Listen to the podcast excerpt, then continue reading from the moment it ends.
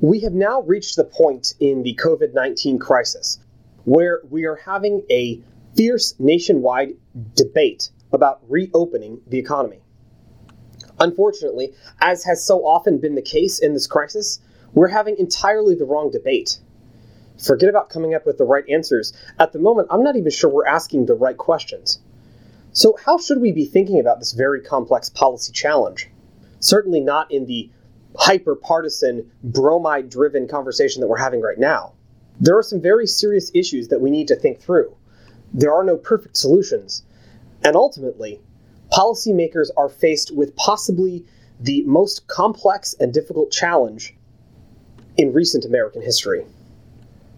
I'm Dr. Nolte, and this is Blind Politics.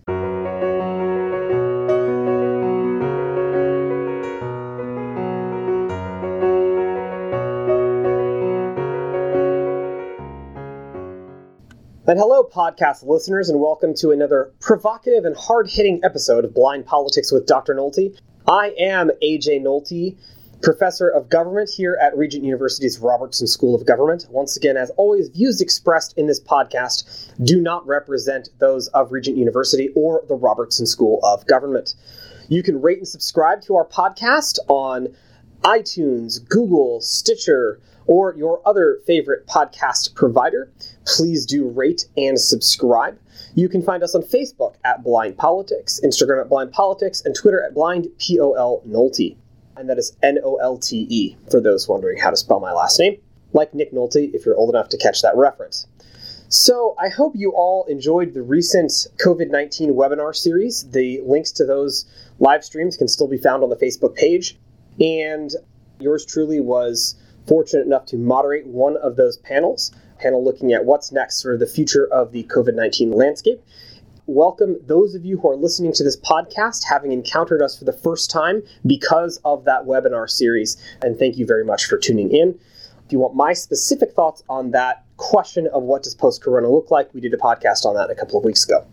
When I started this podcast in the initial introductory episode with all of its scratchy, bad sounding sound quality and things falling over in the background and all of the the bugs that those of you who have been following this long enough will remember from that first episode. One of the things that I was adamant about, and part of the reason I picked the blind politics name, aside from the pun on my own lack of sight, is the fact that we have reached such a hyper partisan age that sometimes we can't even talk about the issues that we need to talk about without this filter that puts things in a pro or anti Trump lens.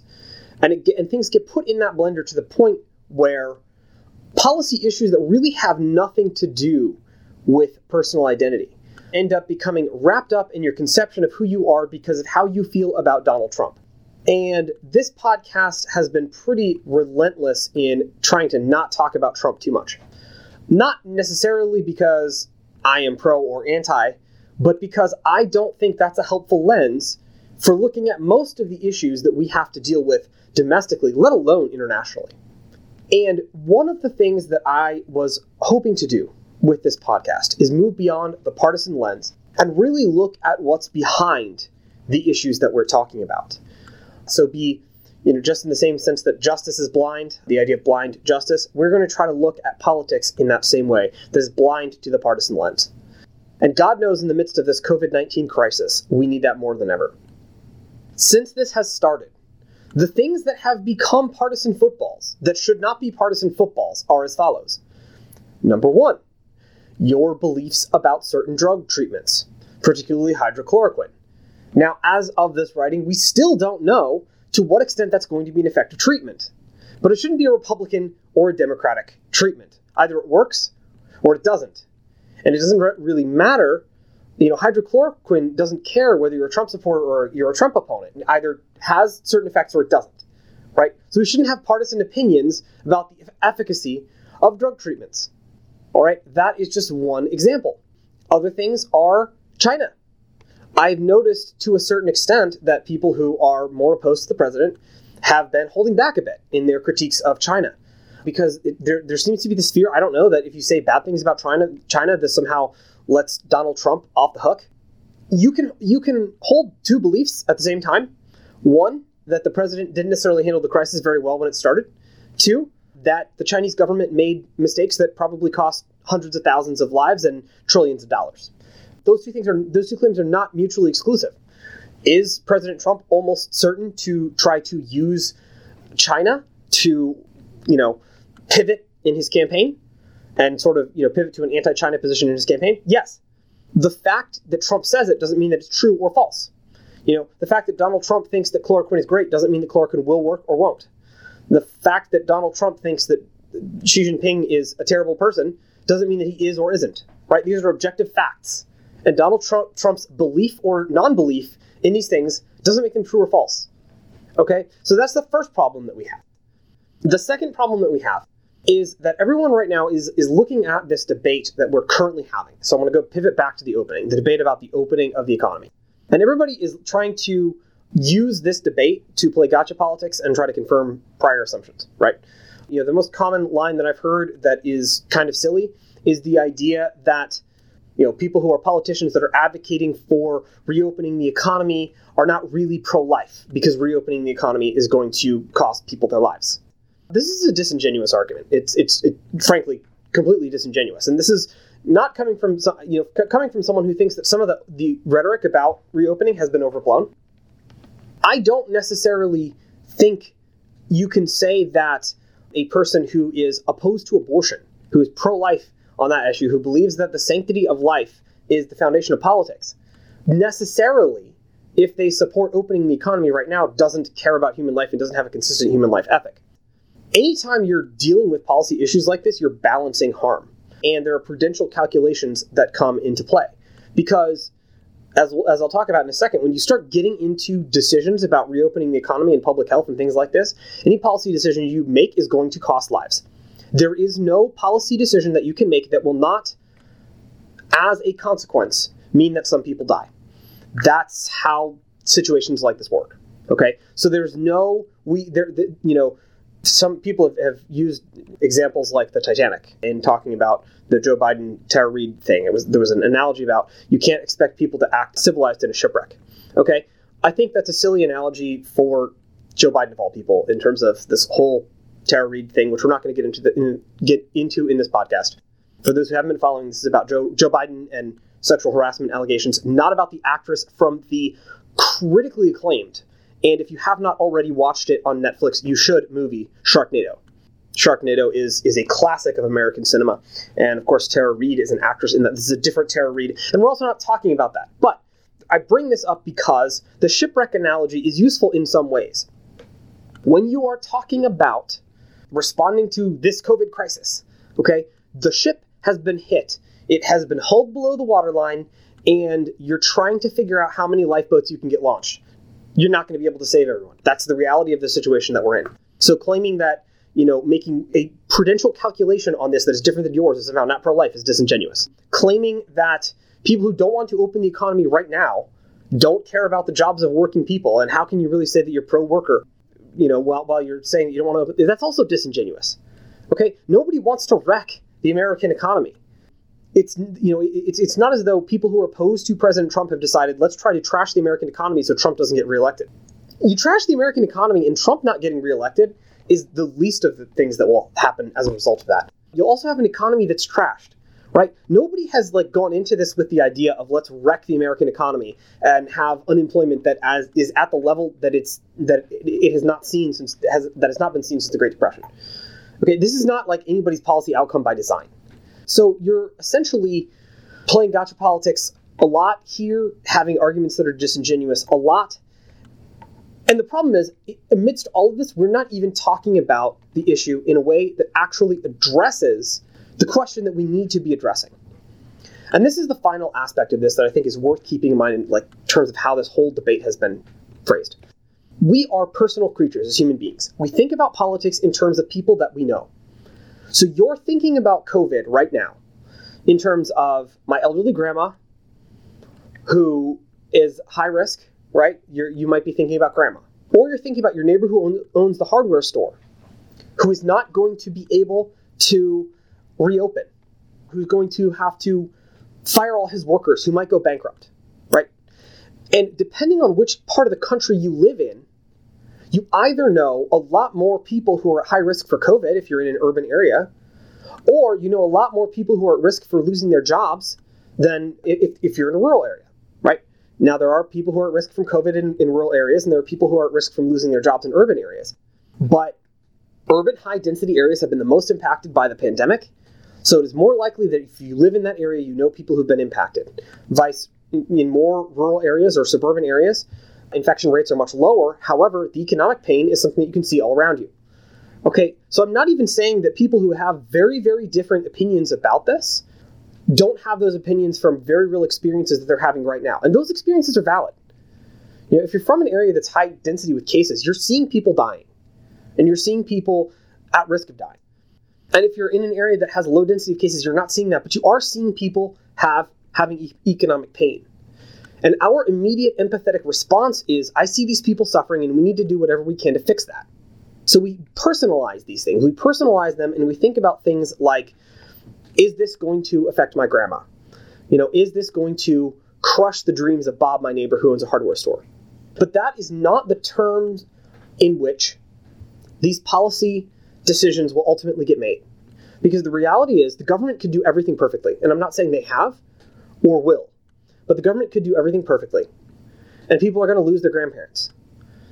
And people are going to lose their businesses there's only a certain amount to which the government can actually mitigate those personal tragedies. Because we are in the midst of a pandemic. We are in the midst of something that we've never seen before. And we've taken unprecedented steps that put the economy in jeopardy to try and slow the effect of that. Those personal tragedies aren't things the government, in and of itself, can fix. So, what is the responsibility of the government in this? I would say it is mostly systemic. Okay? There are things that we take for granted as people living in a modern post industrial era. Things like the ability to go to the grocery store and buy food from half a world away. Things like the ability to go to the hospital and be able to get treated for whatever is wrong with you. We take these things for granted because 90% of the time living in the United States, you have access to those things. But those things exist because of very complex, finely tuned systems and institutions and structures that provide us those goods that we take for granted. And that is what all of this government policy is working to maintain. When everybody decided we needed to lock down, the point was not by doing this we were going to stop COVID. That was never on the table. Anybody who argued that staying at home and social isolation was going to stop this thing was not paying attention to what the experts were even saying at the time. And granted, the communication on this thing has been a disaster from from everyone, and oftentimes for good motives, right? So when you know getting people to stay at home, getting people to self isolate is very difficult. So what's the messaging? Stay at home, save lives, stop the spread. Okay, that's the public message that comes out. Why? Because it's very difficult to convince people to do something that is as unnatural as socially isolate yourself. It's very difficult to convince people that something that is that unnatural is actually going to be beneficial, right? So we ramped up and said, this is going to save lives. Did it? Yes. Yes, it did. But not for the reason that social isolation is going to stop the spread. It slows the spread. And the reason that it will save lives is because the entire lockdown, the entire purpose of the strict social isolation and stay at home orders was to preserve the healthcare system. That was the purpose. Because we got caught in a situation where the healthcare system was not prepared for the volume of people that were likely to come through if there was a massive number, a massive surge in severe COVID cases at one point, at one time. This would have potentially overwhelmed the healthcare system. Why would this happen? Because there weren't enough stockpiles, because there simply wasn't enough capacity and you know part of that is there's only so much you can ramp up capacity immediately in terms of emergency room beds ventilators all those types of things right? That was the issue. And also there wasn't enough testing. Is that a governmental failure? Yes. Is that a governmental failure that is sort of malicious? No it's it's almost certainly based on there's been some excellent reporting on this it was almost certainly a failure caused by just a normal bureaucratic screw up that would happen in any kind of system and it just happened in the most catastrophic time possible. There's a theory in organizational management called normal accidents theory. Normal accidents theory is that every time you try to do something, you do something 100 times, uh, you're going to have a normal rate of accidents, which is about one out of every 100 times something's going to get screwed up. Right? So we can also think about normal bureaucratic accidents theory. It's probably higher in bureaucratic organizations. If it just so happens that one of those accidents comes in the midst of a crisis and hampers crisis response, it can turn something that would be a normal accident into a disaster. And a lot of the literature on this is, is, related to command and control of nuclear weapons. But it's also applicable, I think, to pandemics in the sense that the normal accident that happened was by a normal bureaucratic process, testing all got concentrated in the hands of the CDC. And then the CDC had a normal accident in the process of developing their test. And because everything was put through CDC because of the way the state of emergency was structured, there was no competing model of testing. And that set testing back in the United States by weeks, if not months. And that was critical. Okay? So you have a just normal, the screw up fairy happens, right? Thing combined with an unintended consequence of a well meaning invocation of a law screws up testing. You also have a system that is not prepared for pandemics because it would not make sense to operate the healthcare system with the kind of extra capacity that you would need for a pandemic.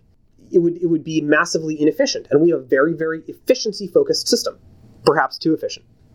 Right? That's one system.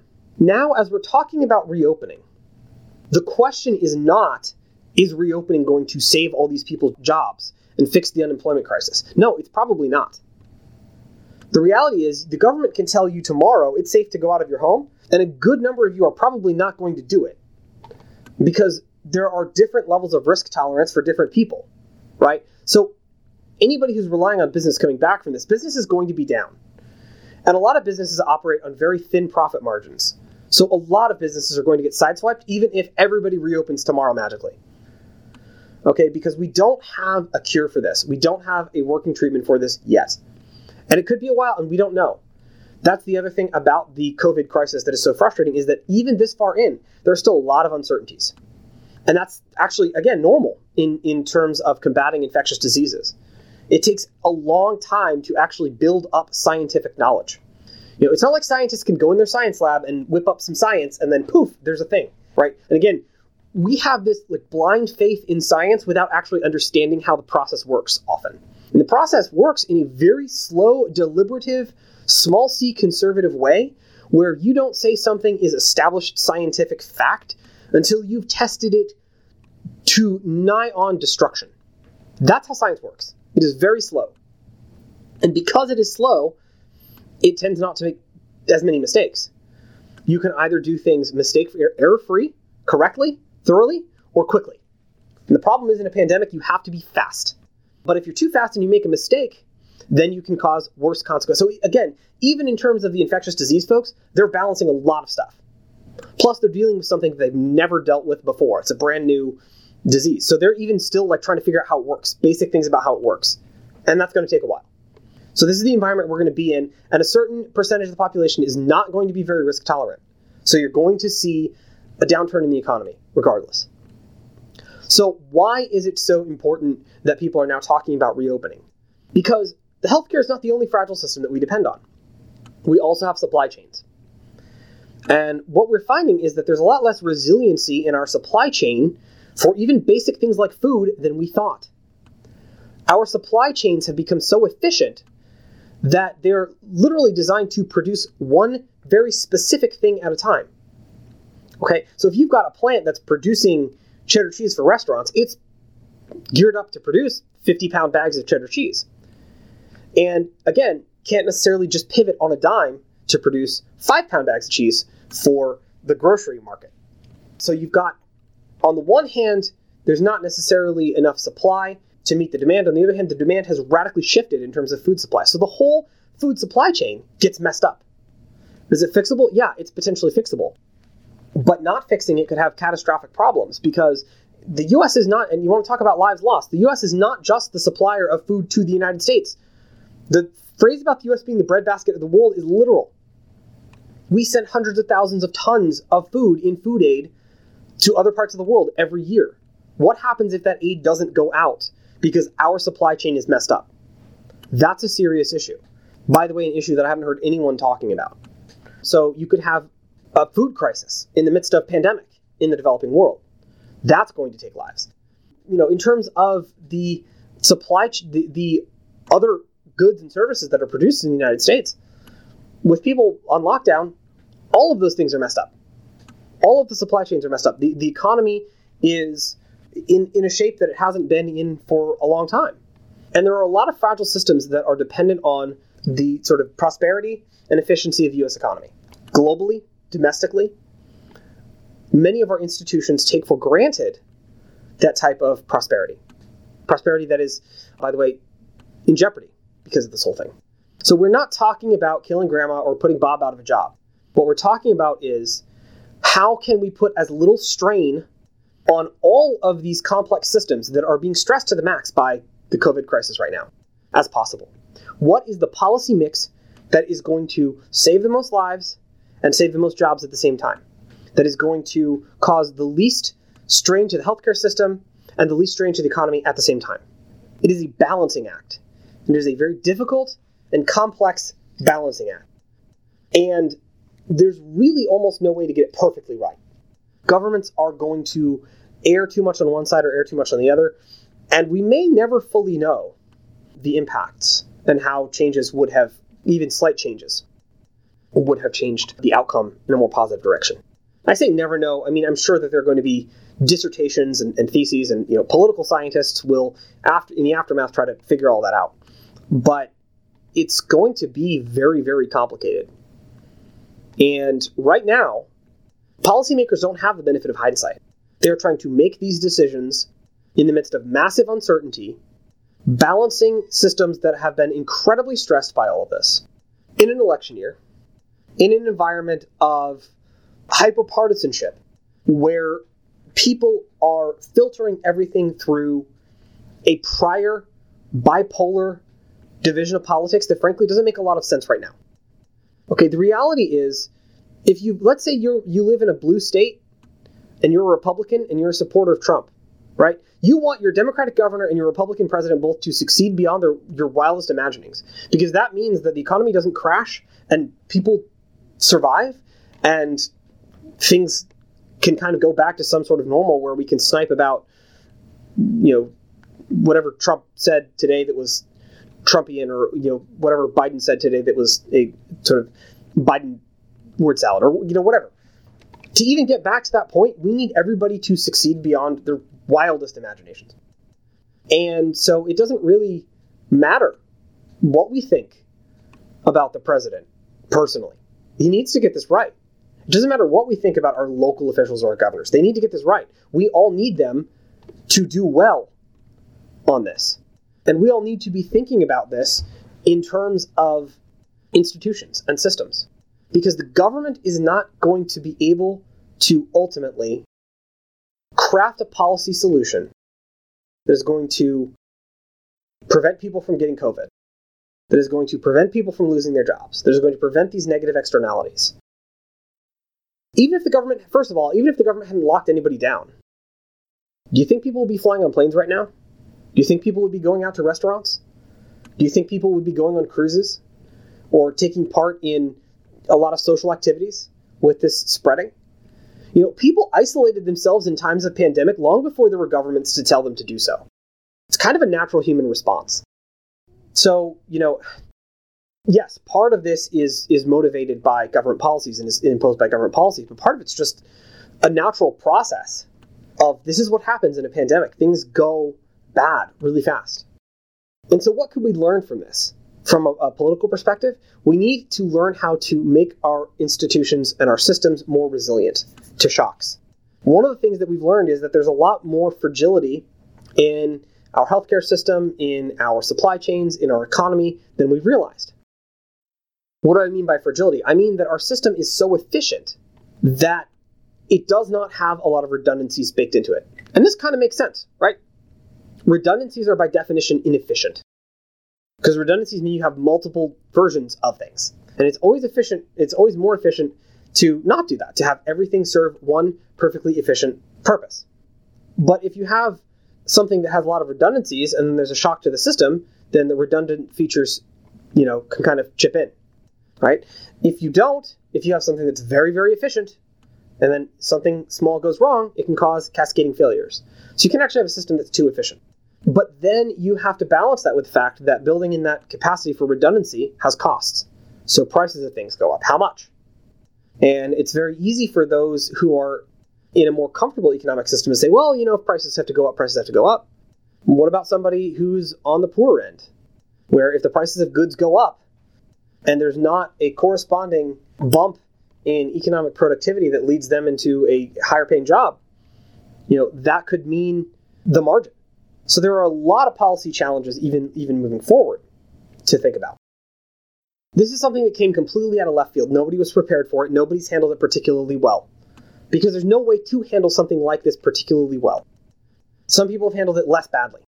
But there's there's really no way to look back and and say, you know, the fact that we reduced the death rate is something to be proud of. No, because people still died, right? The fact that we reduced the jobless rate, the, the rate of people who lost their lives, is something to be proud of. No, people still lost their lives. Like, nobody's happy about this. Okay, nobody's really enjoying this, this particular moment that we're in. And I think we need to step back and realize that we're looking at a lot of very imperfect solutions and very imperfect options. So, what does that mean, practically speaking? Should we reopen the government or not right now? I don't know. I don't know. Neither do you. Neither do the people who are making the decisions, frankly. Nobody knows when the exact right Goldilocks moment is to reopen the economy. You know, nobody knows perfectly how we balance the harm that we're doing from to our supply chain and to the economy with with the potential risks to the healthcare system. Nobody knows the answer perfectly. I think it's going to happen relatively soon. I think that that we're going to see a, a, collective decision on the part of policymakers that they've done about as much as they can do to preserve the healthcare system without crashing the economy. So there's there's going to be a push to reopen. And I don't think it's going to be a Republican or Democratic thing. I think that, that naturally we're coming to that cycle in in the way this is going. Is it going to cost lives? Yeah, it is. I mean that the, the reality of the situation is that once the economy reopens, there's going to be a spike. And the question was never can we reopen the economy without a spike in COVID cases? That was never on the table unless some biolab in Israel miraculously discovered a vaccine that worked perfectly, and they were able to conduct the fastest clinical trials in the history of human beings by creating some sort of you know, futuristic artificial intelligence that came from the future and magically was able to run a clinical trials in a virtual simulated environment that proved you know, after running this billions of times in a simulation in nanoseconds to a 100% degree of accuracy that this was a vaccine. You know, barring that happening, essentially barring a science fictional scenario, okay, there was always going to be a point at which we were going to have to reopen and accept the fact, the fact that there was going to be a spike in cases. The question always has been, and still is, in terms of determining whether it's the right time to reopen the economy or not. Is the healthcare system sufficiently prepared to deal with that inevitable spike when it comes so that we can minimize the, pe- the number of people who have serious issues or die from this? It is about saving lives. But it's not about preventing a spike. And you cannot prevent people from dying from this. People are dying from this even, even now. You can prevent the death rates from going up too much higher. And again, that is a policy accomplishment, but it's not really one you can take pride in because people are still dying. So that's the situation that we're looking at. There's no perfect option. There's no option, there's no magic bullet, there's no wonder drug, there's no one thing the government can do that is going to fix this and make this go away. But here's what I can say if we can look beyond the moment that we're in, if we can look beyond the tendency to personalize, our tendency to confirm our priors, and retreat to our political bunkers and our ideological bunkers and focus on this, and really look at America as it currently exists, I think we are left to the judgment that regardless of who wins in November, regardless of how we move forward, we are going to come out the other end of this. Pandemics like this don't last forever. It's going to cause horrible damage to people's lives and to the economy. But we are going to come out the other side as a country, as a world. Will we come out stronger? Maybe, maybe not. Can we come out stronger? Yes, absolutely. We can. We can come out stronger. We can come out wiser. We can learn from this. And we can make sure that the response of regardless of, of party, Republican or Democrat, is better next time. We can make sure that if there's another incident like this, it is handled in a way that mitigates some of these problems at the beginning. We can learn from the mistakes that are being made right now in the future. And I think we will do that. You know, there's an old joke that Americans will do the right thing after exhausting all other options. And I believe that is essentially correct. We will eventually get through this. We will eventually learn from it. We will eventually come out a stronger nation. But that will not change the fact that this is a time of tragedy. This is a time of suffering. This is a time when people's dreams and their lives are being lost. And so we're going to come out of this with some battle scars as a country, as families, as neighborhoods, as towns, because it is a crisis. And there's no getting around that. But we need to, even in the midst of this, keep focused on the right questions. Remember what government can do and what it can't. Understand that we are in the midst of something that has incredible uncertainties and imperfections. If you were a person of prayer, now's a good time for that. If you were a person of faith, now's a good time for that. If you are a person who has that sort of uncritical belief in science, I don't think you should have an uncritical belief in anything. But you can take comfort in the fact that science is working its way in the way that science does, which is, you know, through half starts, bumbling, stumbling in the dark, but steadily toward solutions to this. And I've heard some people say, you know, vaccine could take 10 years for this. There has never, to my knowledge, been the sheer concentration of biologists and public health folks and, and medical scientists focused on any one issue as there now is on COVID. So I don't think that it's going to take 10 years for a vaccine, which some people have said. Do I think it's right around the corner? No. But I, I think, you know, sooner than some of the more pessimistic estimates expect, we are going to start to see some movement, some some green shoots. You know, this is not the end, folks. This is not the thing that's going to bring us down. But it, it can make us weaker. It can make us exacerbate some of the problems that we had before and it can create new ones. And whether it does or not really doesn't depend on President Trump or Joe Biden or the governors or anybody else. It really depends on us. It depends on how we think about this. It depends on how we move forward. It depends on whether we are able to look beyond the tribes that we belong to, the groups that we belong to, and try to think about these issues and address these issues in a way that looks to the good of our fellow citizens as a whole, of our country as a whole, and rediscover that sense of being in this together. I know that's difficult right now because we're all isolated, but the fact is that we are all in this together. We're not all suffering the same things, but everybody is having a hard time right now. And so now is a good time to maybe have a little bit of grace and a little bit of forgiveness and a little bit of understanding and sympathy for people that we can go back to fighting about abortion, gay marriage, foreign policy, and marginal tax rates, like next week or whenever this ends. But for right now, they may not be suffering the same way we are, but they are. They're suffering. They're scared. They are worried about their family members, about their livelihoods, about lives being lost. We are all in this together because right now is not great for anyone. So we should at least be able to pull together around that. We should at least be able to recognize our common humanity in suffering in the midst of this. We should at least be able to recognize that as much as we may intensely dislike people on the other side of this politically, nobody's trying to kill grandma. Okay?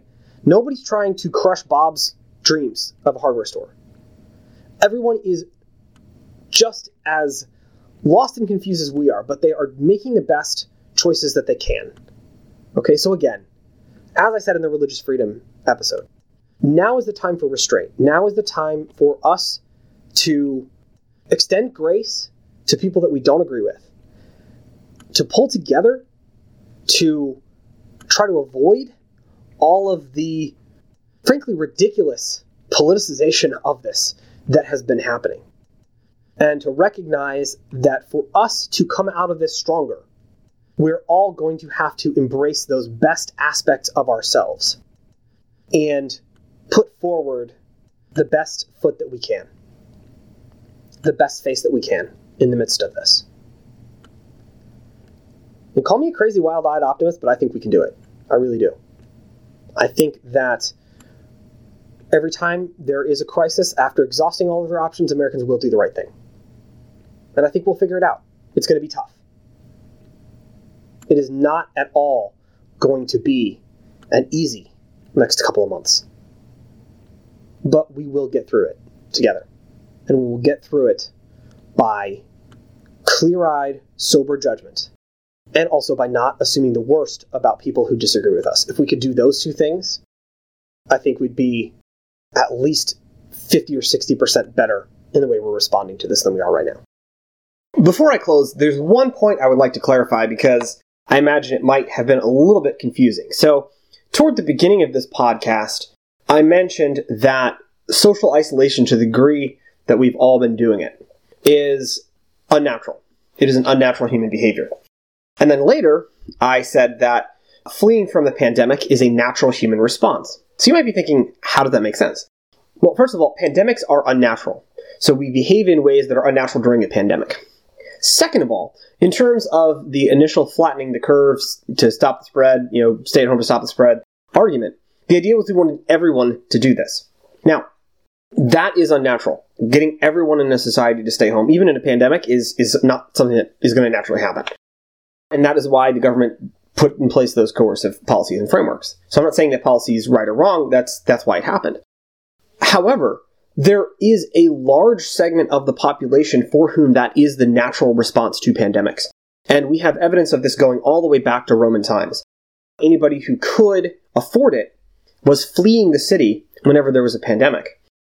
You know, this is something that even if you look in American history, wealthy people, part of the reason they had places upstate if they lived in New York City, for example, or places in Wisconsin if they lived in Chicago, is because at certain times of year, the city was considered an unwholesome or unhealthy place to live. Why? Because you'd have outbreaks of things like yellow fever, and so people would flee the cities. So there is this sort of natural human response in pandemics. Not everybody did it because not everybody could afford it, but a significant portion of the population did. So what does this mean? Essentially, it means that even if we open tomorrow, there is a substantial segment of the population that is going to have that sort of natural hunker down response. But it also means that you know there there is another segment of the population that is generally more predisposed to risk, and those are the people for whom the stay-at-home order was put in place initially, and you know those are also the folks who are probably going to be the first folks to come back out when the economy reopens. So there's some natural human variation here. Getting everyone to stay at home is unnatural, but a certain fairly large segment of the population avoiding other people and sort of fleeing from from mass populations in a pandemic. That's also a natural response. The last caveat that I put on this is just real quickly from a Christian perspective. Historically, Christians have always run toward the plague. We've always run toward those who are sick. We've always run to help. And so, for Christians in particular, this has been a really difficult time because we have this built in response in our religion that there are people who are sick and we need to run toward them and help and heal. And it's very difficult to not do that from a Christian perspective. It's very difficult to figure out how do we actually help our neighbor, how do we love our neighbor in the midst of this social distancing. And so this has been a real challenge, a real struggle for the church. And, you know, my hope is that the church comes through this having learned lessons, but also stronger. That we come through this with a real understanding of how to do this in, in the future. And that, you know, most churches and, and most religious folks are really having a good practical understanding, but, but a real focus of loving your neighbor. And you see stories about this. You don't see them often in the media because everybody wants to talk about that one pastor down in Florida or the one pastor down in Louisiana who, you know, wants to keep the church open and, you know, says that God will heal them of the coronavirus, which sort of reminds me of the guy who's stranded on his roof and says that God's going to take him off. And so you know, he then ignores the canoe and the motorboat and the helicopter who all offer to evac him. And he goes to heaven and says, God, why didn't you save me? And God says, I sent you a canoe, a motorboat, and a helicopter. What more do you want from me? But, you know, we don't hear about the Christian ministry that hands out free lettuce in Colorado Springs. We don't hear about Christian ministries that are finding new and creative and innovative ways to try and serve their neighbors and serve their communities in the midst of all of this. And so, you know, I, I do think the church is rising to the occasion. It tends to be what we do. But this is a challenge. It is more challenging than a lot of past situations have been for, for Christians and for the church. And, you know, it's something for us, particularly those who are from a Christian background, to keep in mind because we have to figure out how to do this right. Because, you know, from that Christian perspective, loving your neighbor and healing the sick and helping the poor are not conditional statements. They're not things that we do when it's when it's convenient. They're obligations. And so figuring out how we do that in this time is a real challenge. Okay, so that's a wrap for this episode. Not exactly the most cheerful episode that we have, but you know, it is it is what it is. This is the moment that we're in, and, and sometimes you just have to talk through these things. So I want to thank you all for listening.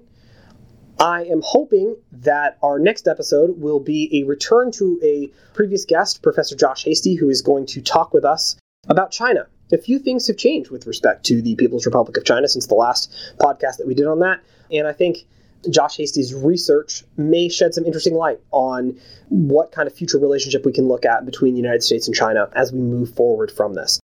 And you know, after that, I think we're gonna maybe maybe we'll step back and do a little bit more political theory.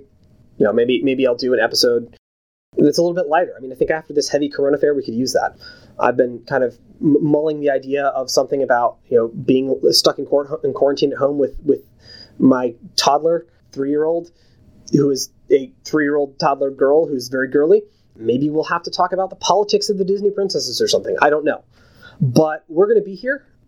I will be here crank, cranking out these podcasts the best that I can to get you through this crazy, crazy time. And uh, we're going to keep doing this as long. I'm going to keep doing this as long as um, as the the folks up the chain at the Robertson School let me do it. So thank you again for listening. Please rate and subscribe. Share it to all your friends. You know, pass the word. And for Blind Politics, this is Dr. Nolte 三零二